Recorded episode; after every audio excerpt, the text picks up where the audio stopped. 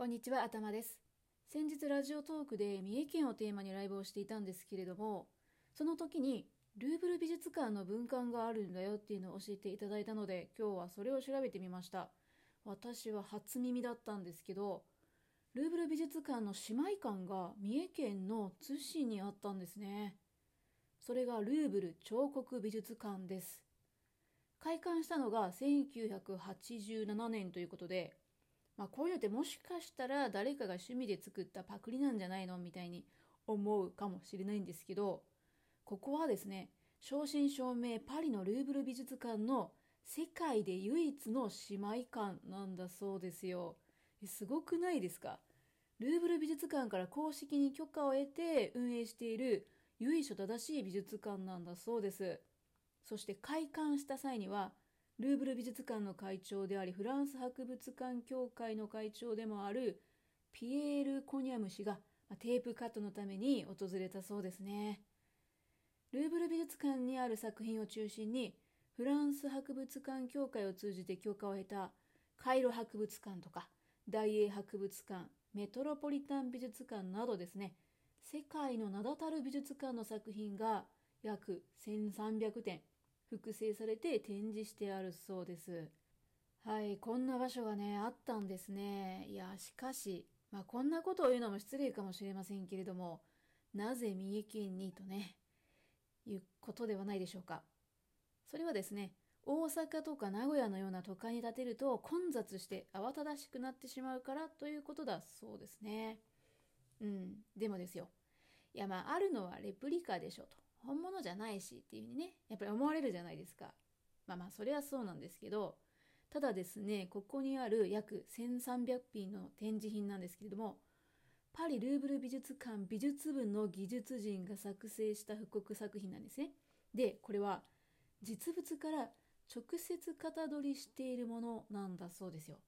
ただ見よう見まねで作ったのとは違うよということで、大きさもね、当然実物大になりますし、作品はもう傷の一つに至るまで実物と同じであるっていうのがね、特徴なんだそうですよ。すごいですよね。で、ルーブル彫刻美術館を建設したのが、初代の館長でもある竹川裕次郎さんという方なんですけど、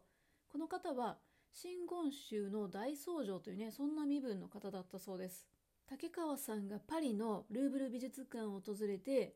ミロのヴィーナスの美しさと荘厳さに感動し、なんとか日本の地でこれらの作品を公開させることはできないものかっていうね、考えたのがきっかけだったそうです。それはまだ1ドルが360円だったとね、いう日本の高度成長期の頃のお話だそうです。はい、今の若い方はピンとこないかもしれませんけれども、実際にパリに行ける方っていうのはね、ほとんどいなかった、そんな時代でした。そして日本人にもルーブル美術館の雰囲気を味わってもらいたいというね、尽力して実現したのがこの美術館ということですね。いや、もうありがたい限りでございます。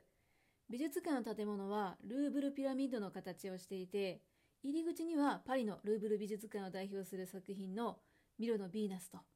サモトラケの2系のね、巨大なオブジェが展示されています。ちょっと後ろの方になぜか自由の女神もあるんですけれども、これに関してはね、ちょっと謎ではありますね。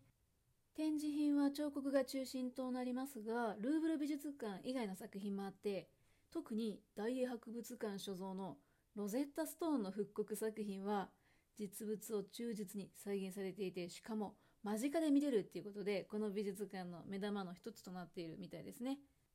そしてもう一つの特徴としては、このルーブル彫刻美術館の運営と管理は、同じ敷地内にある真言宗別格本山の大観音寺が行っているということで、仏像の彫刻が展示されているんですよね。千手観音座像としては世界最大の大きさの11面千手千眼完全音菩薩座像も見どころだそうです。はい、なんとか言えた。実物から直接型取りをするっていうね、作品にとってもリスクがありそうな方法で復刻されているね、展示品の数々ということで、